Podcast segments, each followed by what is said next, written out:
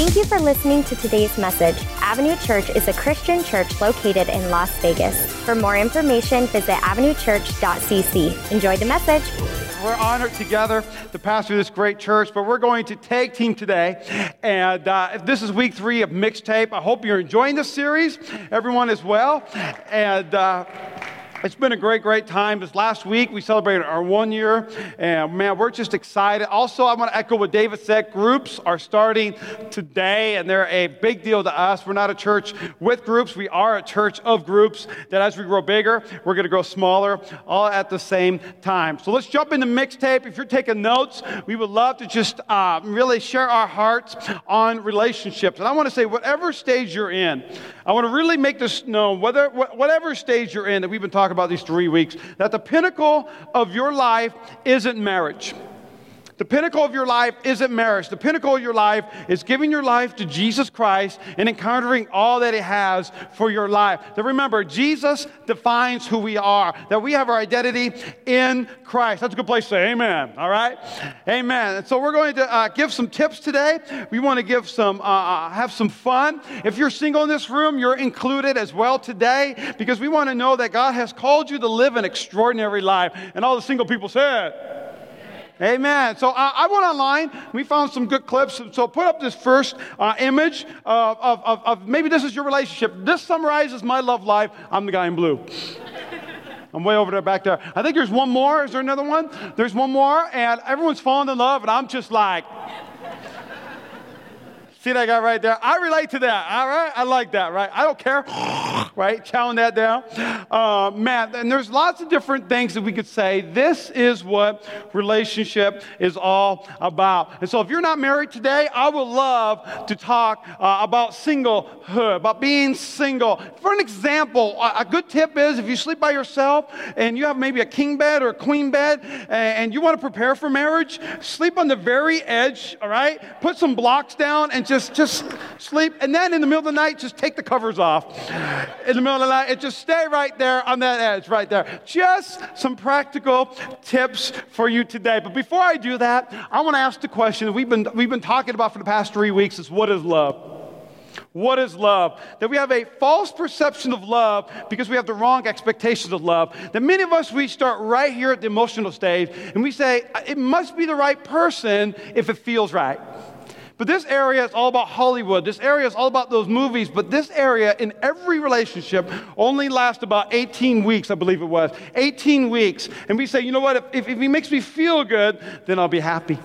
And what we've been talking about the last three weeks is saying, yes, but now let's start here now. now. I'm not talking about breakups and separate. We're not talking about that. What we're saying is put a timeout on your relationship and let's start in the spiritual. Let's begin to have that foundation in Christ and through Christ. That spiritual stage means Christ is my solid rock. And last week we said, you know, uh, how do you fall in love? You got to have a pulse.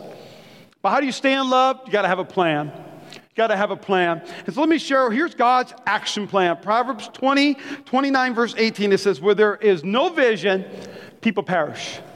Where there is no vision, people perish. You have to get a clear vision of your future so that your present can produce it.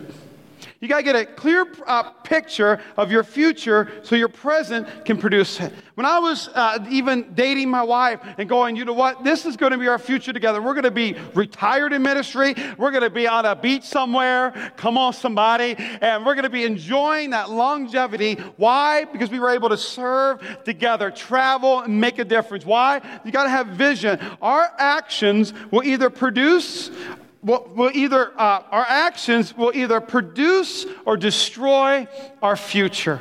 Why? Because we, either have the right vision or we have the wrong vision. And we got to have vision that goes beyond the bedroom.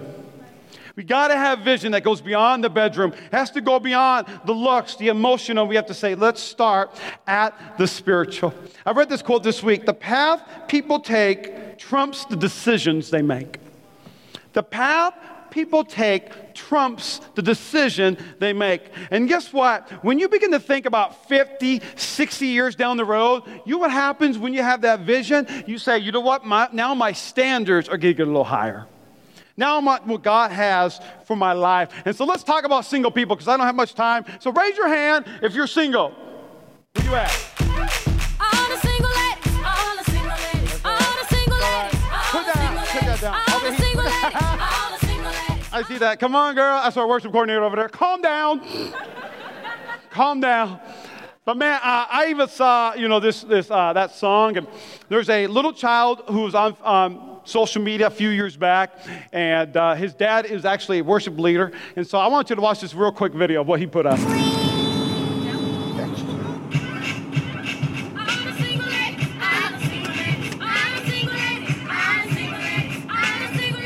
Lasai, you're not a single lady, buddy. oh, yeah, you are. Yeah, you are. You're a single lady. Oh, sorry. Sorry. I, look, buddy, I was just kidding. I was just kidding. You can do it. Buddy, I'm sorry. I'm so sorry, buddy. You're a single lady, okay? Okay? Here we go. If you like it, then you put a ring on it. Sorry. Did that hurt your feelings? You can be a single lady if you want, okay? Horrible father. Do you want to be a single lady? I love that clip because he said, Buddy, you're not a single lady. He starts crying. Why? I want to be a single lady. And so I'm going to give you some quick tips, six quick tips. So if you're single, we're going to we're going to honor you today, but write down these quick six tips. Here we go. Number one, deal with your issues before you get married. Deal with your issues before you get married.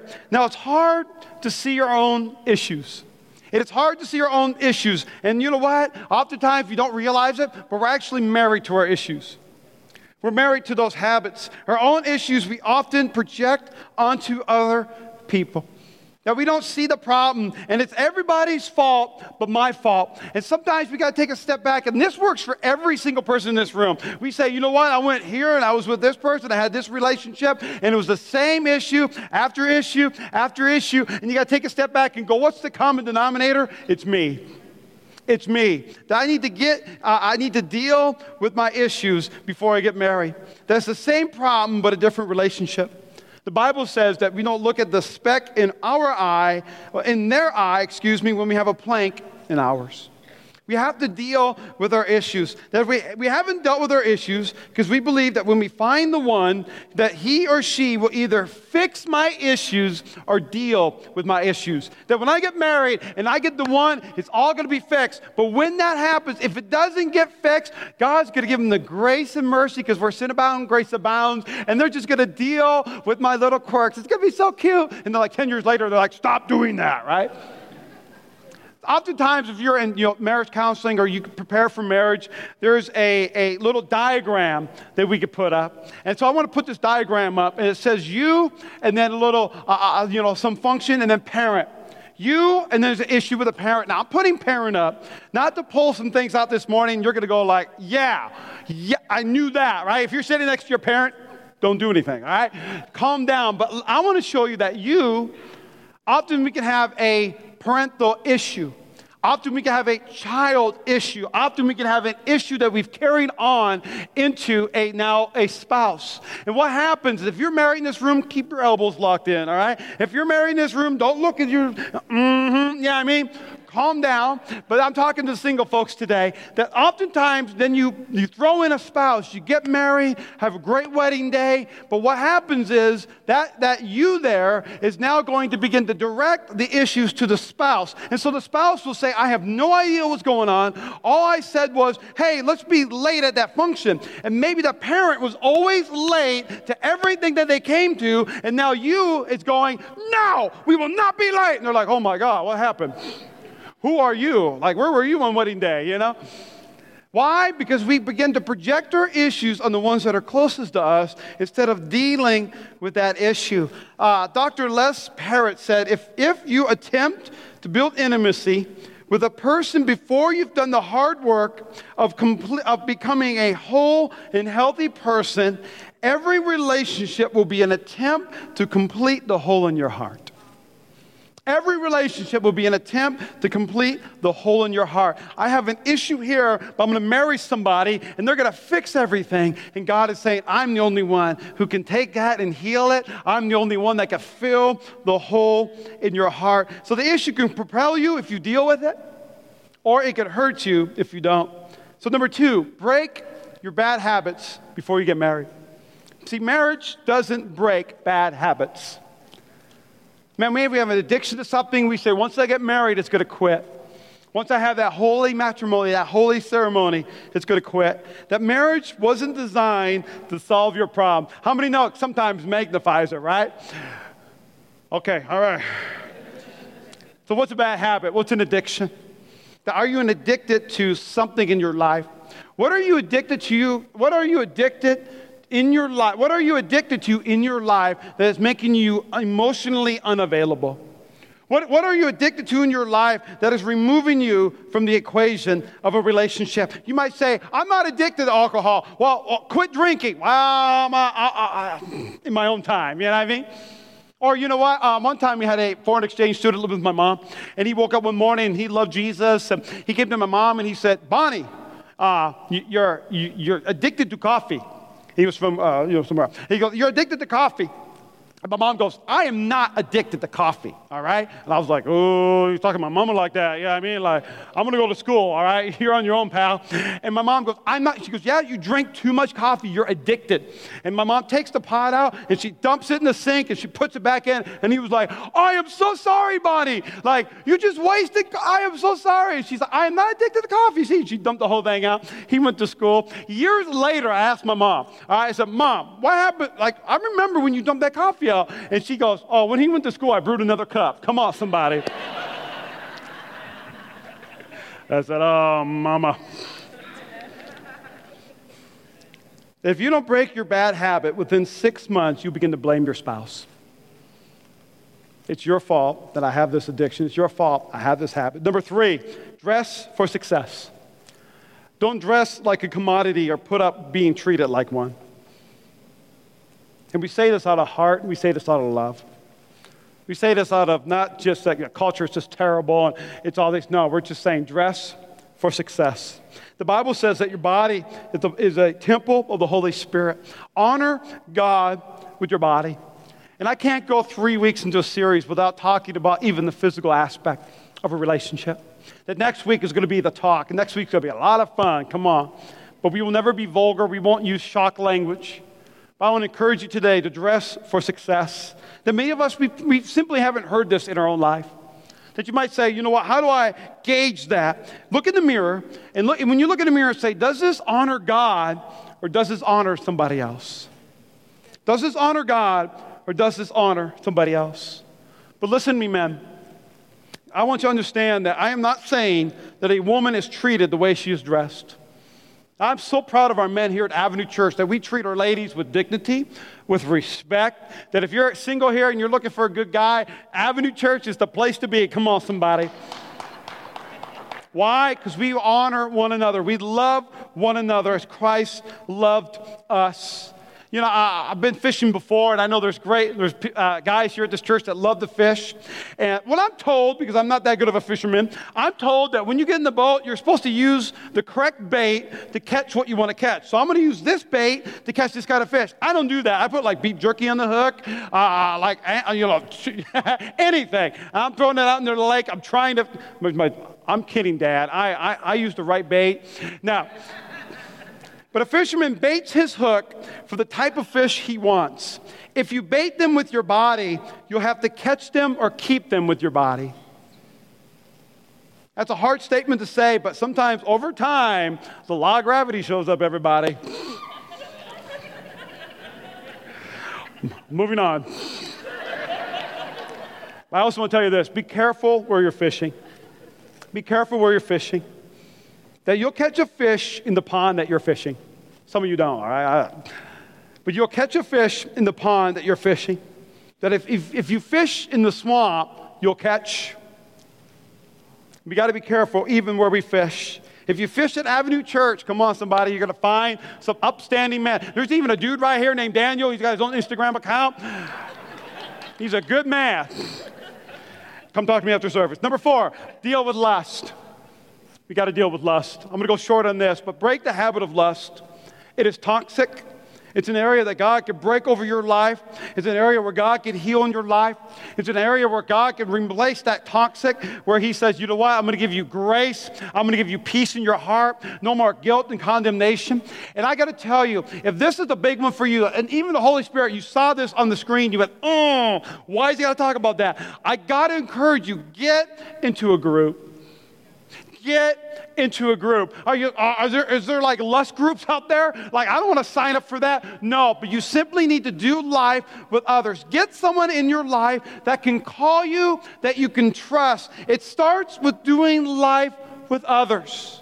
You'd be amazed at what a free marketing group would do. Basketball, eating lunch somewhere. You'd be amazed on what that can do. That if you're not doing life with others, that means no one has access to your life, and that is dangerous. Bring people into your life. What you expose your kids to, they'll begin to deal with. And I'm here to tell you if, there, if there's a lust that's been passed down from generation to generation, I'm here to tell you break that over their life. And here's the last one is number five and number six. I'm going to go quick because I got to call the preacher up here. Number five, postpone the physical until marriage. And this is just an encouragement for you. If you're here and you're like, oh man, we've been doing the emotional, we've been doing what feels good, I want to encourage you to postpone it until marriage. 1 Corinthians chapter 7, it says, It is good for a man not to touch a woman. It is good. All the guys are like, why did I come today? It is good for a man not to touch a woman. And I'm here to tell you, we have some great people here at Avenue Church that said, you know what? We were doing it this way, but now we're going to get married. And so we're going to abstain from that. We're going to go through marriage counseling. And then now our wedding day is so powerful and so significant. In the touch there in the Greek, it doesn't mean that physical touch. So some of you got real nervous, but it simply means to burn with desire. To burn with desire. That dating is supposed to be a tool for us to find someone to marry. And the number six, avoid living together. Avoid living together. I'm going to tell you this from a research standpoint. I know many of us, we can go to church, and church will say this and say, listen to this, what you're doing is incorrect. But let me take it from a research standpoint that couples who live with others or with each other before marriage and then they want to get married, there is a, there, there is a 33% higher chance of divorce than couples who wait. And there's already a 50% divorce rate in our country. Why? Because we're putting in our finances, we're putting in our personal needs before marriage. You might say, we're married in God's eyes. No, you're not.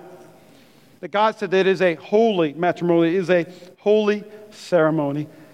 And I got to tell you, I'm so proud of the relationships that I've had in my life. That as their pastors, to be able to say, you know what, uh, I'm so proud. We don't say, you need to do it the right way. You need to make sure you do this correct. But they say, you know what, Pastor, we're here.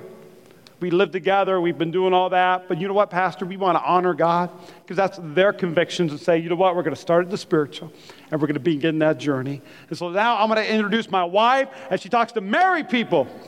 It's for everybody. Come on, somebody. It's for everybody. You're hilarious. Oh, really? For you, baby. okay, let's be real though. My husband grew up hard of hearing.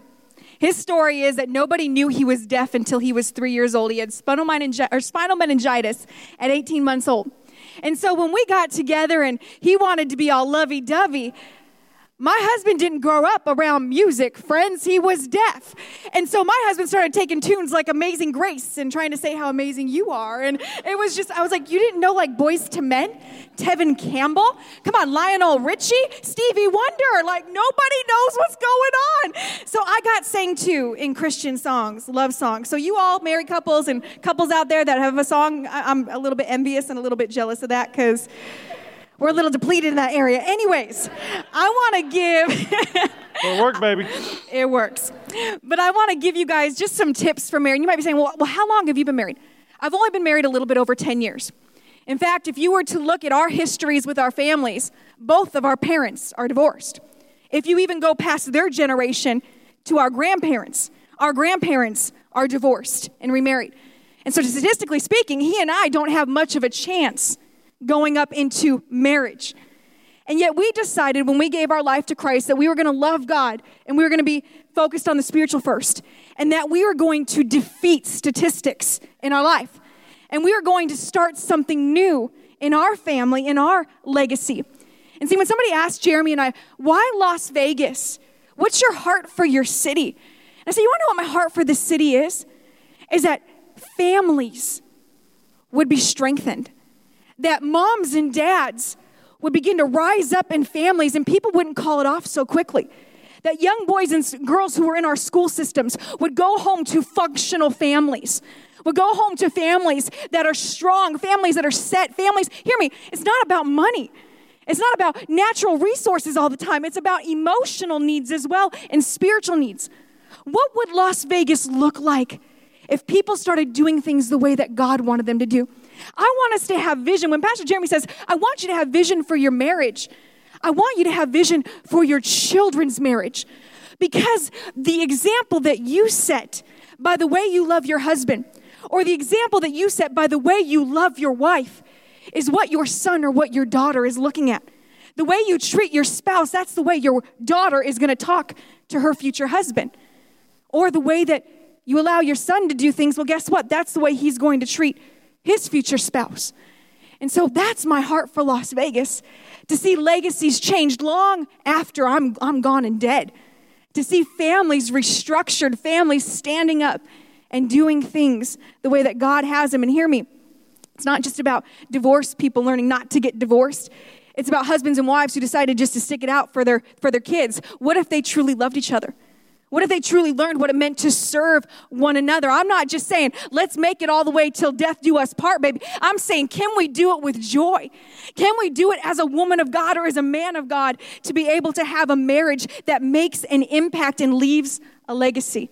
I want a marriage that leaves a legacy. So here's eight tips for that. Number one, do not window shop. Be happy with what you have. Okay? Don't window shop. In Matthew 6 22, it says, The lamp of the body is the eye. If therefore your eye is good, your whole body will be full of light. But if your eye is bad, your whole body will be full of darkness. And if therefore the light that is in you is actually darkness, how great is that darkness? We've all heard it said before the eyes are the what? The window to the soul. Do you know that what you see impacts you immediately? What you see has an immediate effect on your emotions, on your body. Sometimes your hormone, hormones come on somebody. Your eyes are windows to your soul. You can feel when somebody's staring at you, can't you? You can feel it. I remember driving down the street, and my husband and I had left the church at the same time, but we drove separately.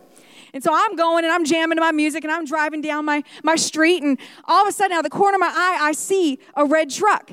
I'm like, that's gonna be my husband. So I turned over smiling.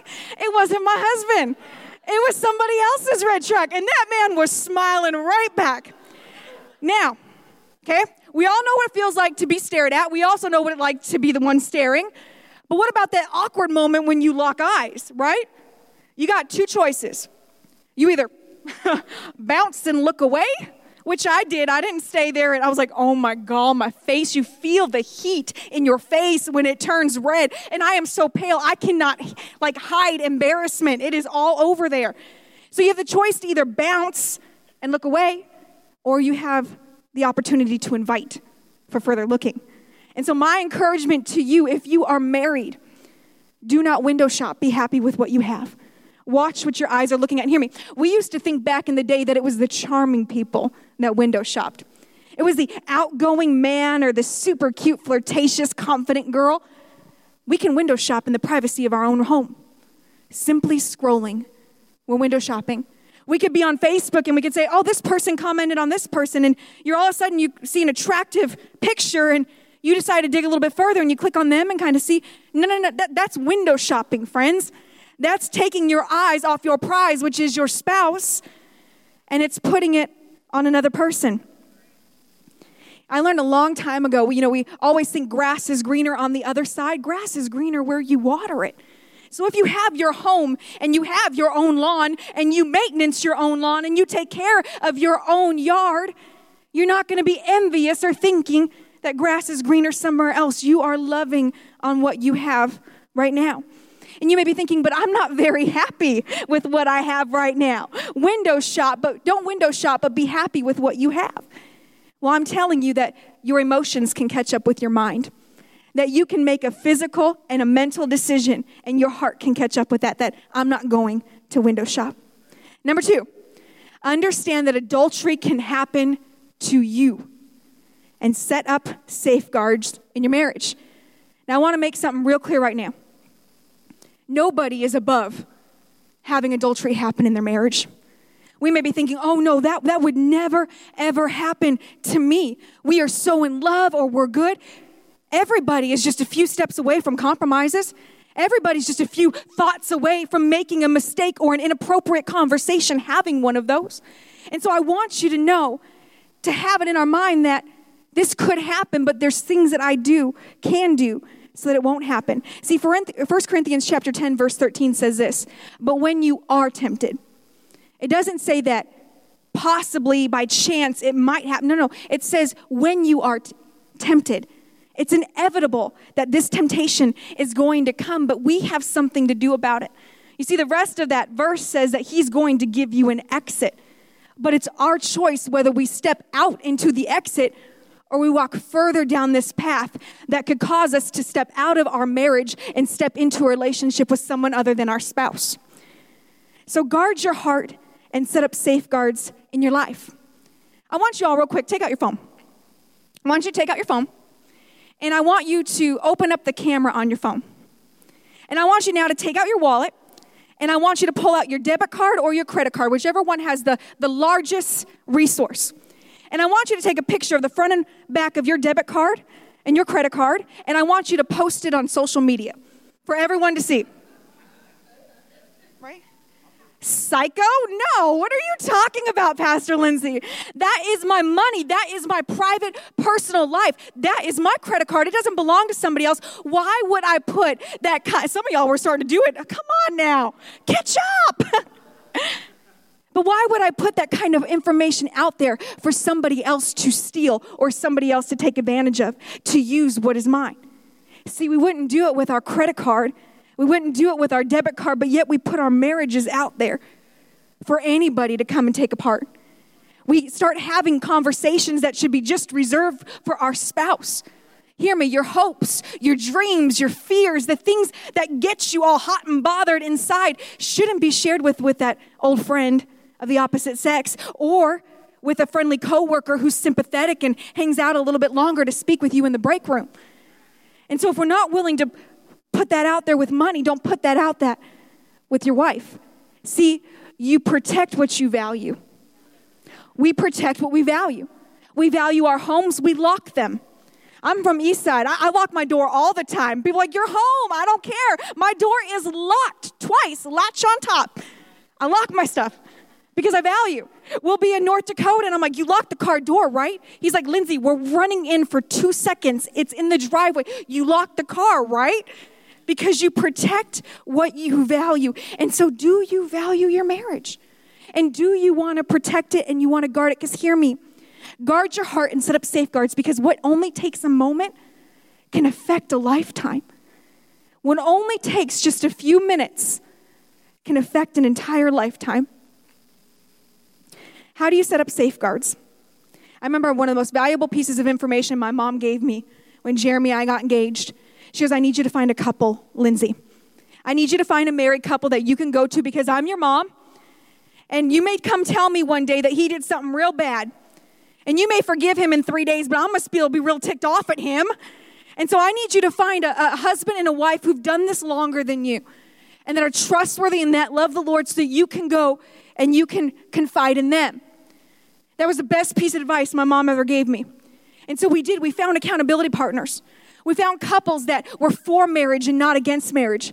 You don't want single friends telling you marriage advice, and we're going to get to that in a minute. But you want somebody who you can look at. See, I had a pastor for years, married 30 years. 30 years we'd be hanging out. He was still flirting with his wife. Come on, somebody. I'm like, oh, but like you're my mom and dad. But at the same time, I was inspired because 20 years from now, when we're at that 30 year mark, I still want him to be flirting with me.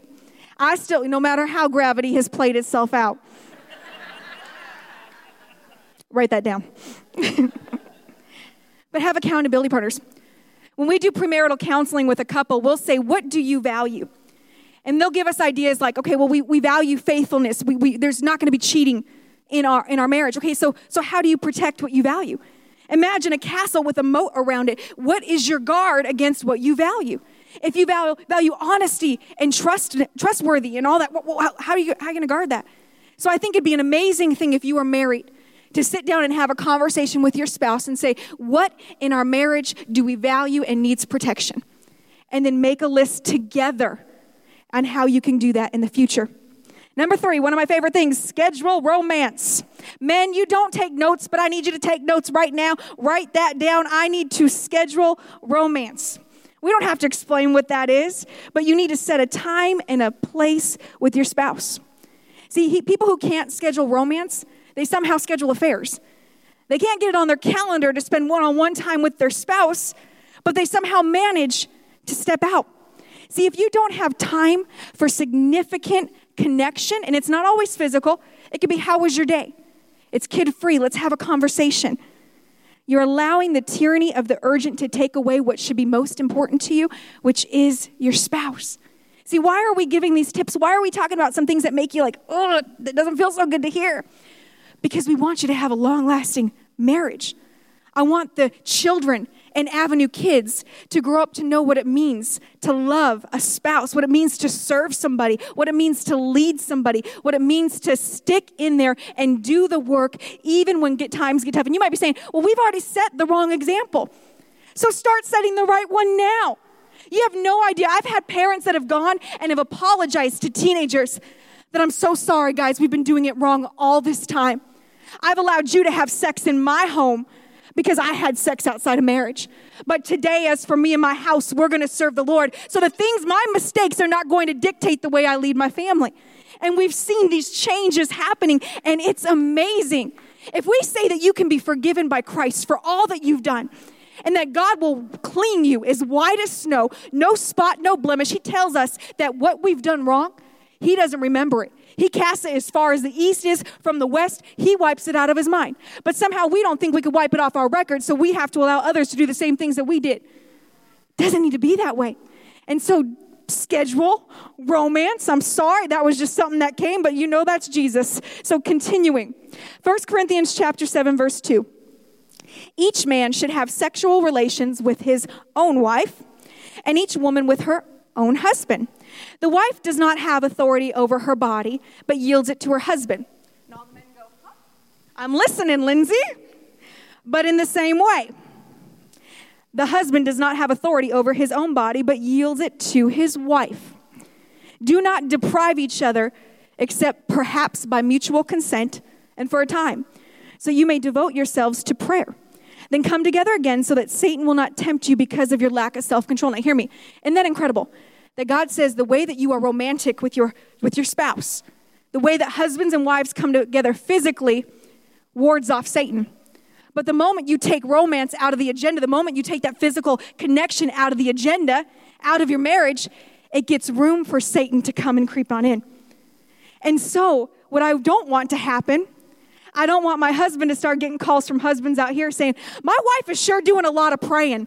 My wife sure is taking all this time and getting all holy because I'm really being honest. The word says that I can uh, resist physical connection with my husband if I'm praying, but man, she's sure praying a lot and she's never prayed this much. You don't get to use that excuse on your husband.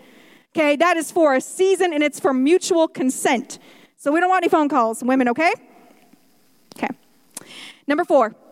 Teach your children that a closed door means knock. Okay?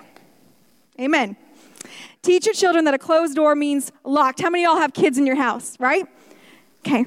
You have kids in your house. A locked door means you walk away. So if your child comes and jingles the door, the locked door, those kids should know walk away. They don't need to know what's happening inside the room, but they need to know that they need to walk away. See, here's the problem the kids are going to grow up and they're going to leave you but your spouse is not going to leave you. And we live in such a kid centric culture that everything revolves around our children. We find finances out of nowhere to make sure we can play these extra sports, go to these extra camps, go out of state to play these ball games, and yet we say, oh, we don't have enough time or enough money to go on a date night together. We live in a kid centric society where everything revolves around them, but yet they are going to leave you. You want them to leave you. That means good job. You've done well. What is up with health insurance going to like 30 now because your grown child's living at home? No, you want them to get out the door and start their own life. But while they're here, they need to see that mom is a priority. They need to see that dad is a priority. So don't be afraid to lock your door. See, we have it backwards. The greatest gift that you can give your kid is not everything they ask for. The greatest gift that you can give your child is a healthy marriage because that's going to set them up for success in the future. Real quick, I'm gonna throw, go through this. Real quick. Number five, get good advice from sinful, or good advice not from sinful sympathizers. Whew. Let's try that again. Get good advice, not from sinful sympathizers. So, your single friend who's never been married but had seven broken boyfriends, you don't need to hear from her on how to be married. Don't call her. Your friends who hate their wife and they want a divorce, don't call them when your wife is getting on your nerves. No, you get good advice from people whose marriages you want yours to look like. But here's the deal we're so afraid of being honest with what really is going on in our home that we don't want anybody to know what's happening. And so we feel better if we go to somebody who's in a worse situation from than me and then I can talk to them. No, no, no, no, no. Go to somebody whose marriage you want yours to look like. Number 6, serve in church together. This is why we encourage you to know God and to find freedom so that you can get healthy and allow the truth to continue to set you free. Notice we said serve, don't just attend together.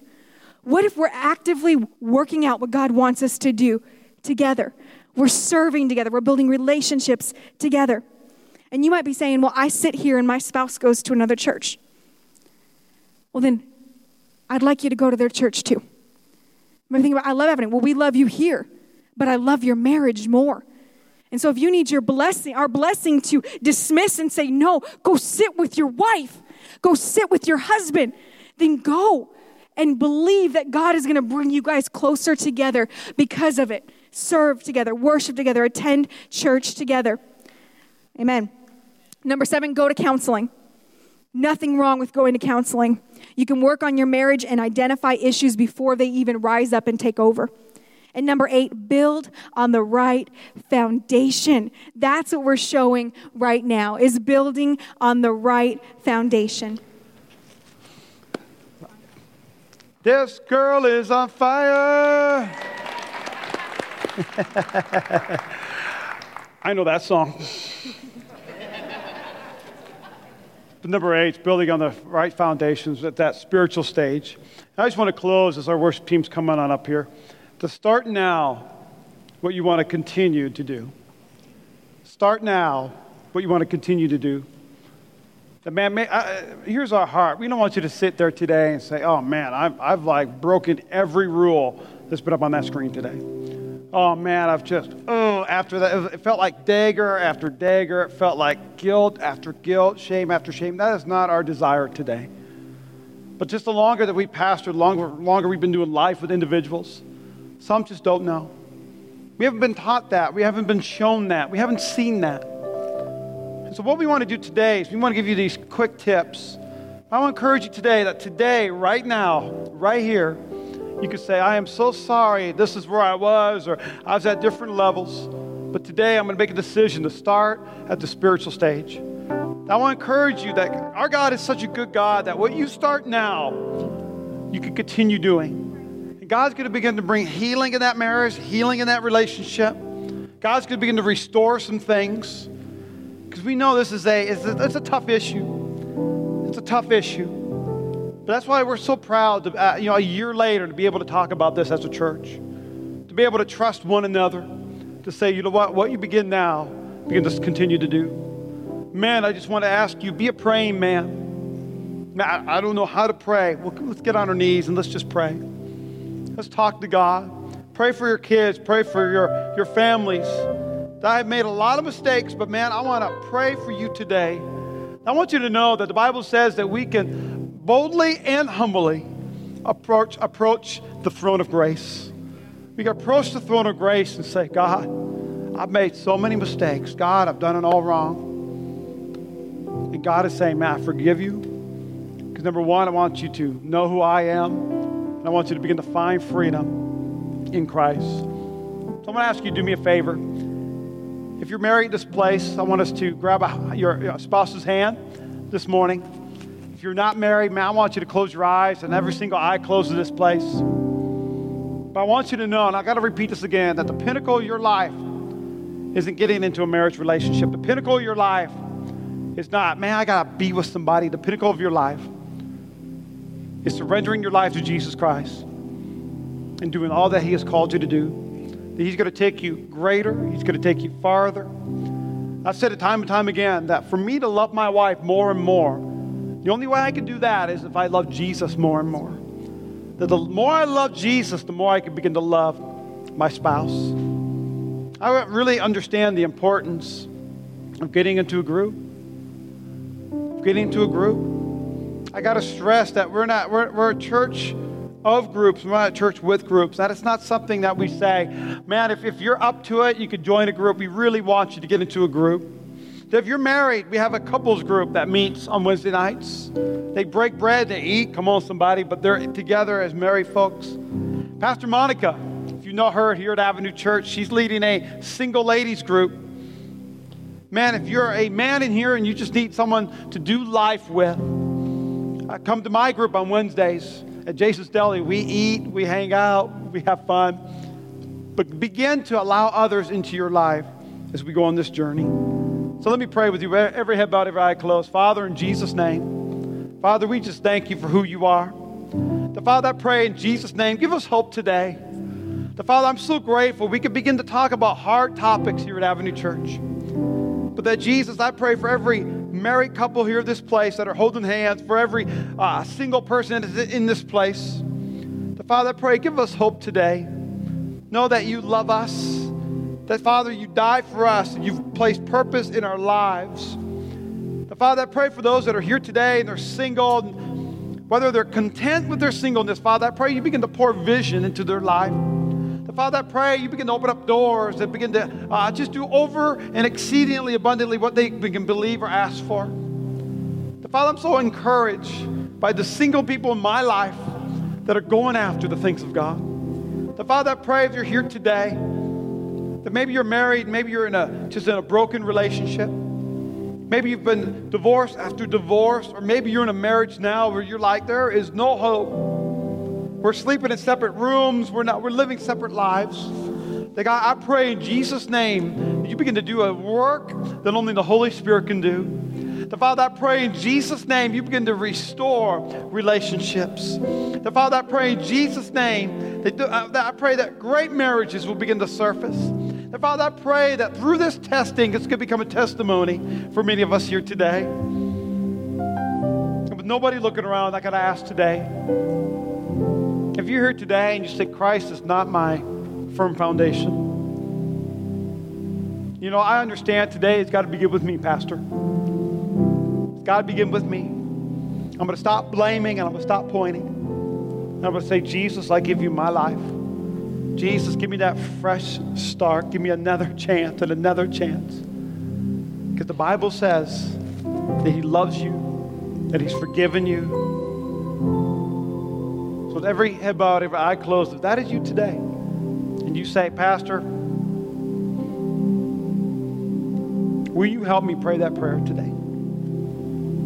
If that is you today, just put a hand up and put it right back down. Thank you, thank you. Yes, yes. Anyone else on this side? Yes, thank you. And we're all going to pray together if you don't mind.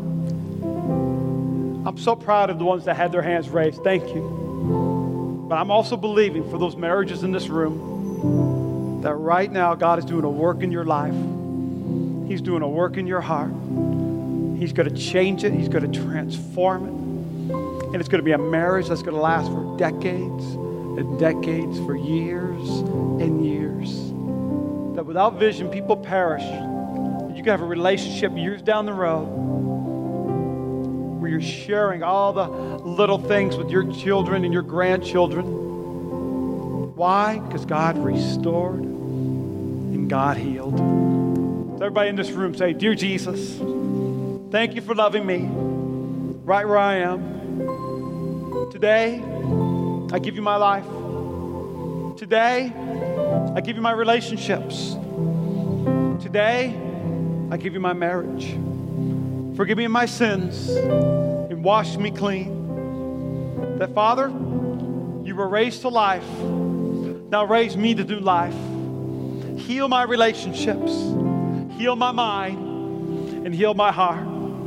That today, I will follow you all the days of my life. And everybody said, Amen. Will you stand with me and give God a clap? Give him a praise today?